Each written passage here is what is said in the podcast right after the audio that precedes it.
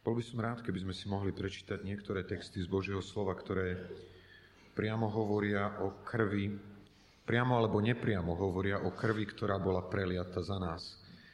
Lukáš, Evangelium Lukáša, 22. kapitola, 44. verš.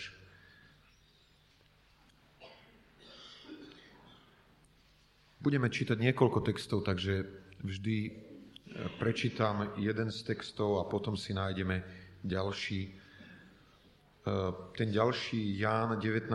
kapitola, 1. až 2. verš. Evangelium Jána, 19. kapitola. Potom prejdeme ešte ku 20. kapitole. Môžete zostať sedieť. Čítame 22. kapitole Evanielia Lukáša, 44. verš.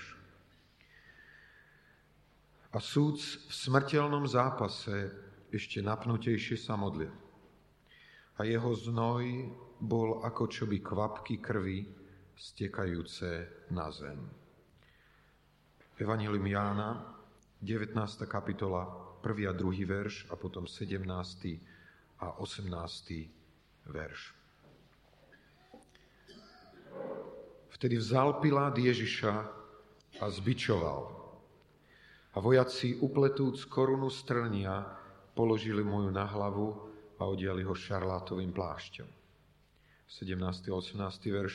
A nesúd svoj kríž vyšiel von na miesto zvané Lepka, ktoré sa volá hebrejský Golgota, kde ho ukrižovali a s ním ešte aj iných dvoch, jedného z jednej a druhého z druhej strany a v prostredku Ježiša. Z 20. kapitoly budeme čítať 28.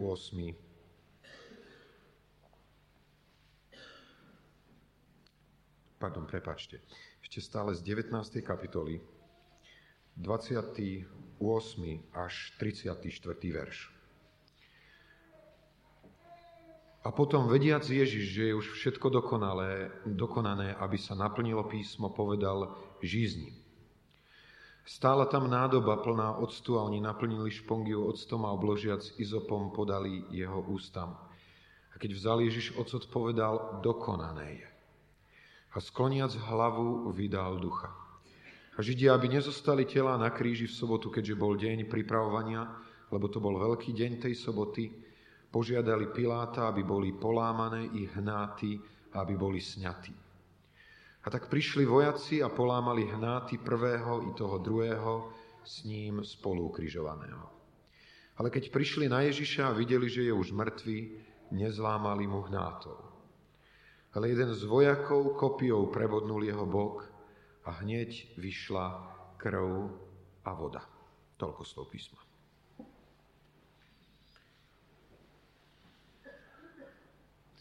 Takže čítali sme si v podstate všetky pasáže písma, ktoré sa vzťahujú na momenty, kde z Ježišovho tela vychádza krv, krv, ktorá sa stáva základom novej zmluvy.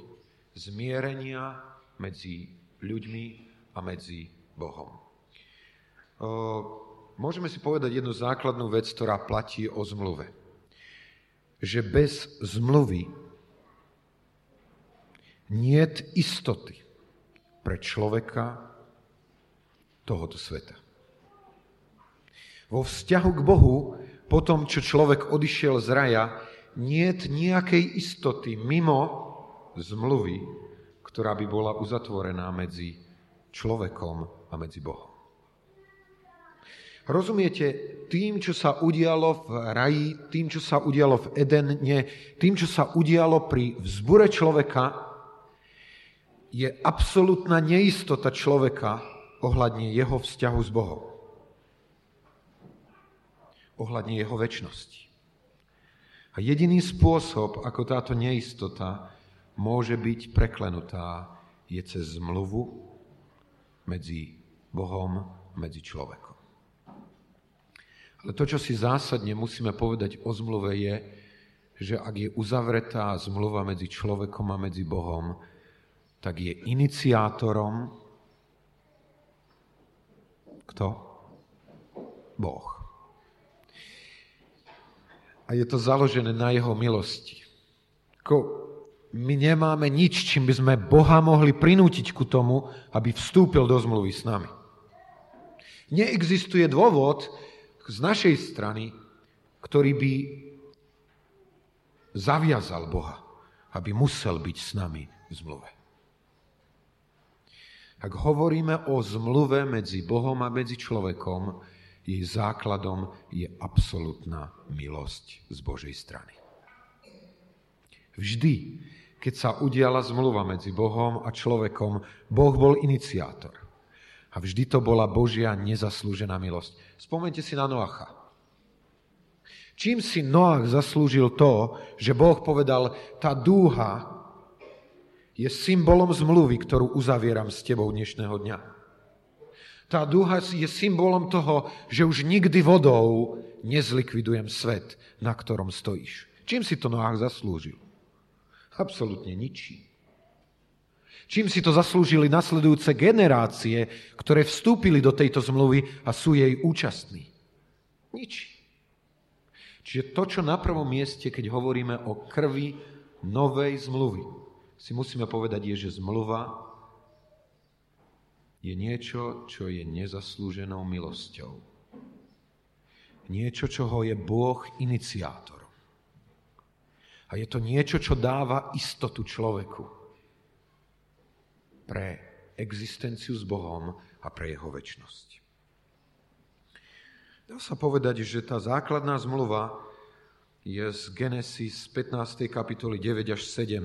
Spomínate si na zmluvu, ktorú uzatvoril Boh s otcom všetkých veriacich. To znamená s Abrahamom kde tá zmluva sa udiala tak, že boli rozseknuté zvieratá,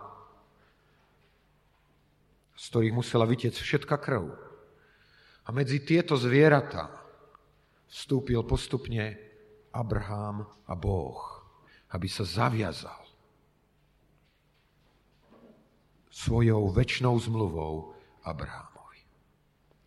A my vieme o tom, že tá stará zmluva v hebrejčine to slovo berit znamená rozťať, rozseknúť na poli. A tie zavezujúce strany sa zaviazali celým svojim majetkom, celou svojou silou, celým svojim životom ku tomu, že splnia zmluvu, ku ktorej sa zaviazali. Novozákonné slovo pre zmluvu, hovoríme o starej zmluve a hovoríme o novej zmluve, Novozákonné slovo pre zmluvu je diatéke a dá sa preložiť ako testament, ako posledná vôľa, ako záveď. A my vieme, že ku tomu, aby testament nastúpil do svojej platnosti, bolo potrebné čo? Prosím? Ako? Umrieť, smrť bola nutná smrť toho, kto ten testament postavil. Kde bola uzavretá nová zmluva? Prosím? Ako? Na kríži, na Golgate. Vieme, že vlastne základ tejto zmluvy, akési spísanie tejto zmluvy, bolo dané kde? Ešte predtým, tesne. V dobe, keď pán Ježiš si sadol so svojimi učeníkmi ku večeri, ktorú si aj my chceme dnes pripomínať. Tam boli v podstate spísané články tejto zmluvy, kde pán Ježiš hovorí poprvýkrát tento kalich. Je tá nová zmluva v mojej krvi. Krv novej zmluvy, ktorá sa vylieva za vás.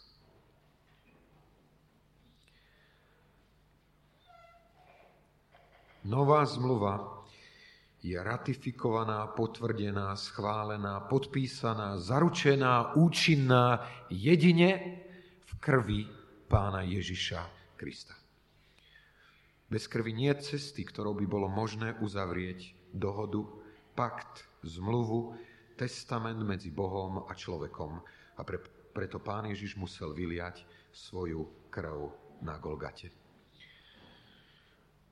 Bola tá prvá zmluva, zmluva medzi Izraelom a medzi Bohom bezchybná.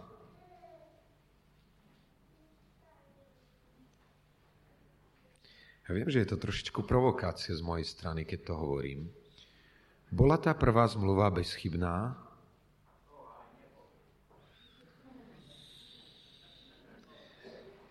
Máš pravdu, Šanko. Bola aj nebola. Na jednej strane v danom stave vecí bola dokonalá. A na druhej strane v stave vecí, ktorý prišiel, nebola bezchybná. A my si to môžeme pozrieť v epištole Židom v 8. kapitole. Tá epištola Židom veľmi silne rieši otázku starej novej zmluvy. Tam čítame, ale teraz došiel Ježiš natoľko znamenitejšej svetoslužby, nakoľko je aj prostredníkom akej zmluvy? Lepšej zmluvy, ktorá je uzákonená na lepších zaslúbeniach. Tak izraelský národ mohol cez deň zmierenia prežiť potvrdenie zmluvy medzi Izraelom a medzi Bohom, mohol prežiť očistenie od hriechov celého národa, tak Božie slovo nám hovorí, že my sme došli, čím sme si to zaslúžili? My sme došli lepšej zmluvy a lepších zaslúbení, ako mal Izrael. A my chceme z Božej milosti, tá je totiž základom každej zmluvy, si povedať niečo o tom, prečo je tu Zmluva, ktorá je stará a zmluva, ktorá je nová. My si chceme dnes povedať, v čom nová zmluva je lepšia, ako bola stará. Aby sme prežili na pozadí starej radosť z toho, že smieme mať novú, dokonalú, väčšinu. A sú tri také základné oblasti, v ktorých by som chcel porovnať starú a novú zmluvu vo svetle písma. Tá jedna je otázka podmienok, za ktorých sa odohrávala stará a nová zmluva. Tá druhá otázka je otázka účinku alebo trvania starej a novej zmluvy.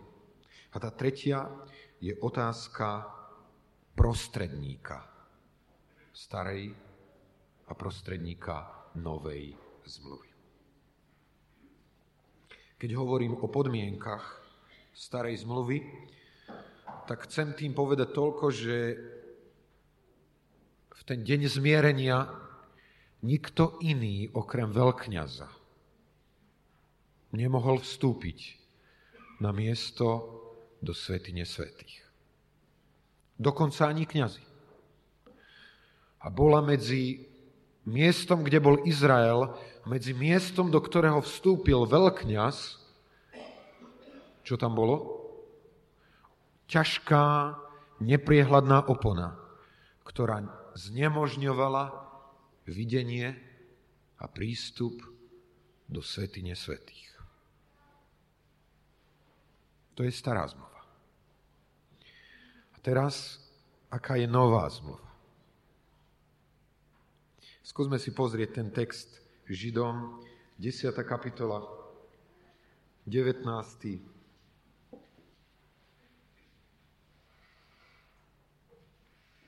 a nasledujúce verše. Keď tedy máme, bratia, smelosť do vchodu do svetine v krvi Ježišovej, ktorý to vchod nám vysvetil ako cestu novú a živú cez oponu, to je cez svoje telo a veľkne, veľkého kniaza nad domom Božím pristupujme s pravdivým srdcom v plnej istote viery, majúc pokropené srdcia a tak očistené od zlého svedomia a telo umité čistou vodou držme vyznanie nádeje neochvejne, lebo je verný ten, ktorý zaslúbil. Vnímate ten rozdiel? Jediný veľkňaz, ktorý môže vstúpiť. A teraz Na kríži bol vybojovaný prístup každému jednotlivcovi. Ako sa to udialo? Ako sa to prejavilo, že je prístup pre každého? Že tá opona sa roztrhla. Je tam len taká zaujímavá poznámka, ktorá ukazuje na to, že to bolo Božie dielo a nie ľudské dielo. Viete aká? Presne, Šanko. Od hora dole. Keby ju trhal človek, tak ide od spodu hore. Pretože ju trhal Boh, tak šla od hora smerom dole.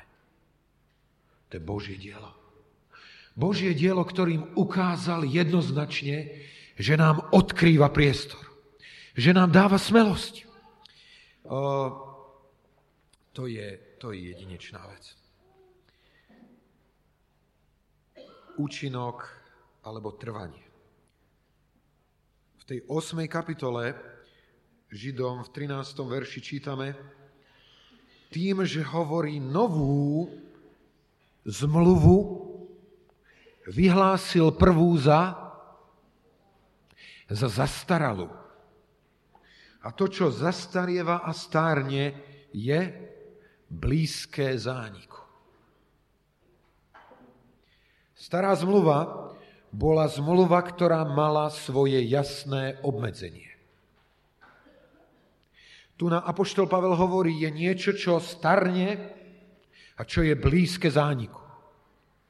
A na druhej strane je tu zmluva, ktorá je väčšiná, ktorá ničím, ani časom, ani ničím nebude nikdy obmedzená. Židom 13. kapitola, 20. verš. A Boh pokoja, ktorý vyviedol toho veľkého pastiera oviec z mŕtvych na základe krvi, akej zmluvy? Večnej zmluvy. Neohroziteľnej zmluvy. Nech sa čokoľvek udeje vo vesmíre, viete to zvláštne, keď pozorujeme hviezdu, ktorá sa objaví raz za 3000 rokov, ale nech sa udeje čokoľvek v tomto vesmíre, túto zmluvu nič nezmení a neohrozí. Je väčšiná. Nová, väčšiná zmluva. Tá stará zmluva poskytovala pokrytie hriechov na aké dlhé obdobie? A na aké? Na jeden rok. Tá slávnosť Dňa zmierenia sa opakovala každý rok. A každý rok bolo pokrývané všetko z hriechu Izraela za obdobie posledného roku.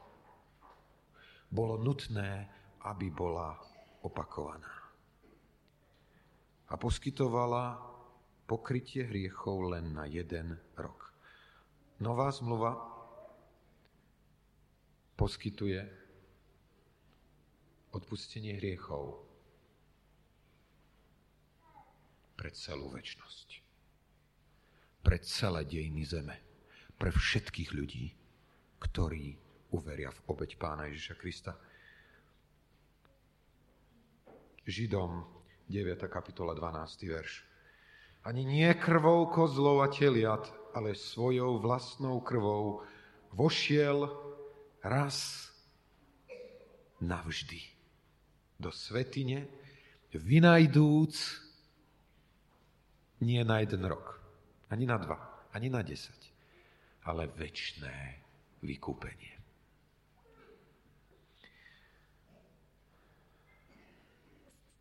V epištole Židom v 10. kapitole v prvom a druhom verši čítame, lebo zákon, majúc iba tôňu budúceho dobrého, nie sám obraz vecí, nemôže nikdy obeťami tými istými každého roku, ktoré ustavične doko- donášajú zdokonaliť tých, ktorí prichádzajú. A tu je ďalší rozdiel medzi starou a novou zmluvou. Stará zmluva nemohla nikoho zdokonaliť. Na druhej strane, v tej epištole Židom v 13. kapitole v 21. verši čítame, že tá obeď a tá krv väčšnej zmluvy nech vás ráči učiniť dokonalými. Starozmluvná, stará zmluva nemohla zdokonaliť. Krv väčšnej zmluvy môže učiniť dokonalými. Môže zmeniť základ nášho života. Tá neúčtuje len s našim hriechom, ktorý sme vykonali. Tá účtuje aj s hriechom, koreňom hriechu, ktorý je v nás. To je rozdiel medzi starou a novou zmluvou. A ten najväčší rozdiel medzi starou a novou zmluvou ja osobne vidím v prostredníkovi.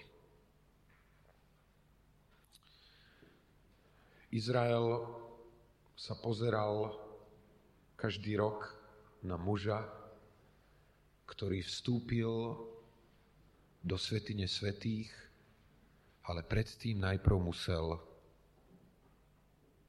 očistiť samého seba. Pretože bol len nedokonalý človek. Keď hovoríme o prostredníkovi novej zmluvy, tak hovoríme o niekom, kto nepotreboval žiadne očistenie. Kto bol čistý, dokonalý, bezvadný, pretože bol Boh.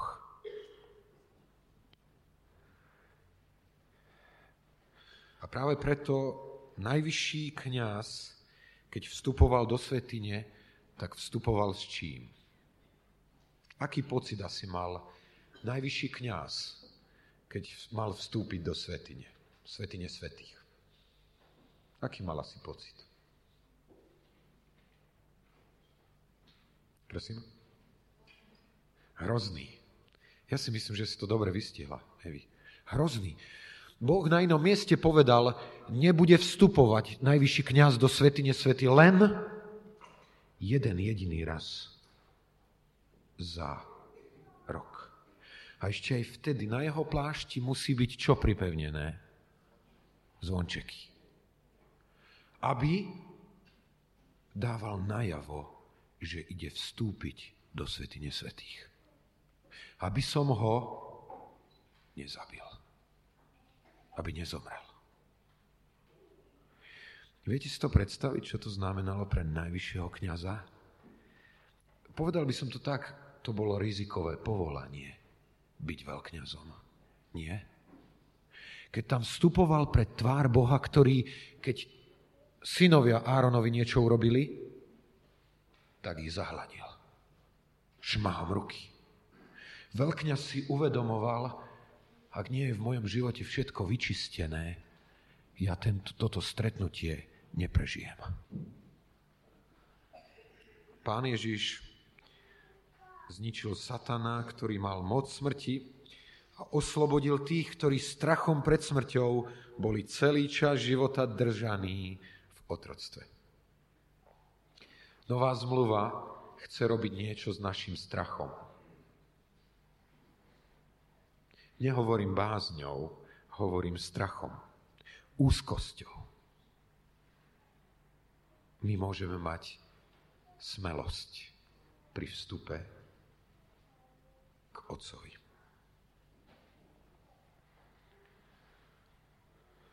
Najvyšší kňaz vstupoval do svetine len jedenkrát za rok. Nesmel inokedy vstúpiť, ináč by zomrel a mohol tam zostať len na krátku chvíľu. Ale pán Ježiš vstúpil do nebies, aby tam na väčnosť bol ako najvyšší kňaz.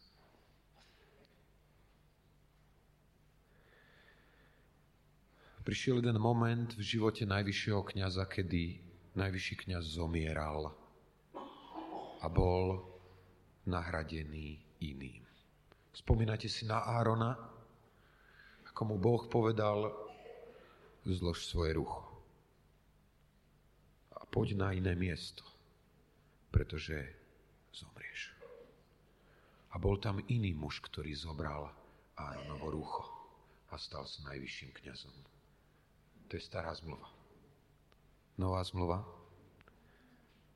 Pán Ježiš žije oslávený väčší, neohroziteľný život, ktorý ničím už nikto neohrozí.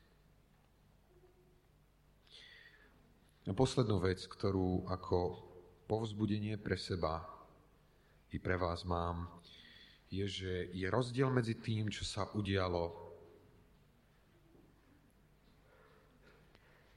s Izraelitom, ktorý bol spravodlivý,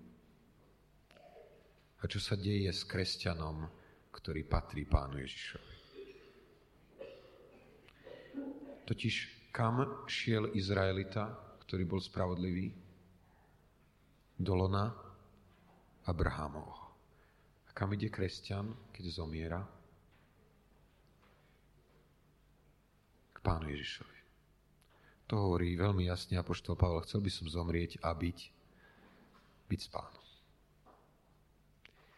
To je sláva starej zmluvy a to je sláva novej zmluvy. Viete čo, ešte jednu takú poznámku na okraji.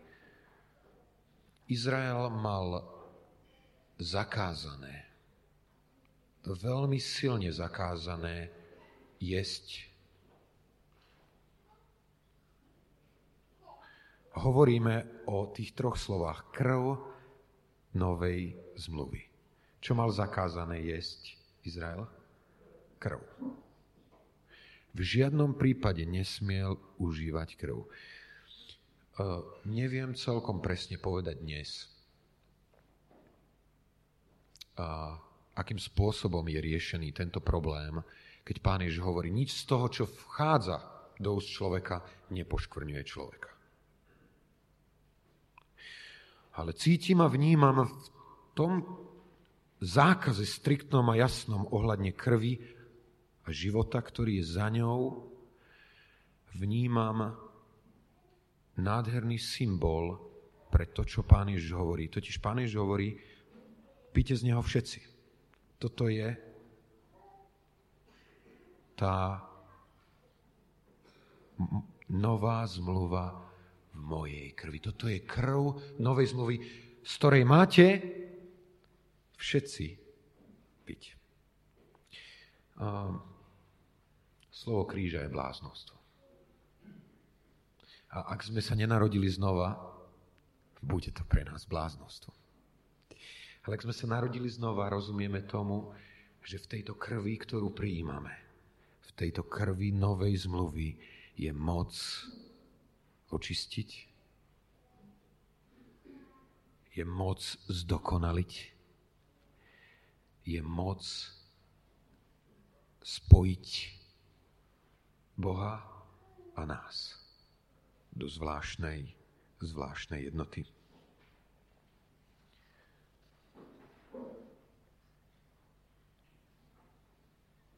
Cítite ten rozdiel medzi starou a novou zmluvou?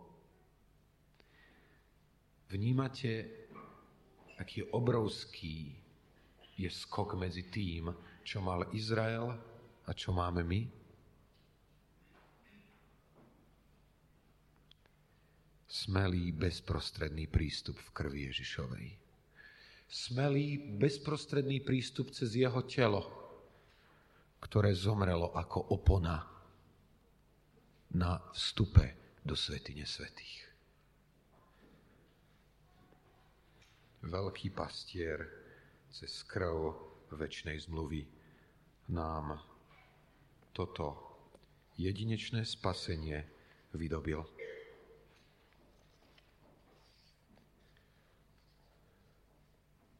Myslím, že máme dôvody pre radosť, pre vďačnosť.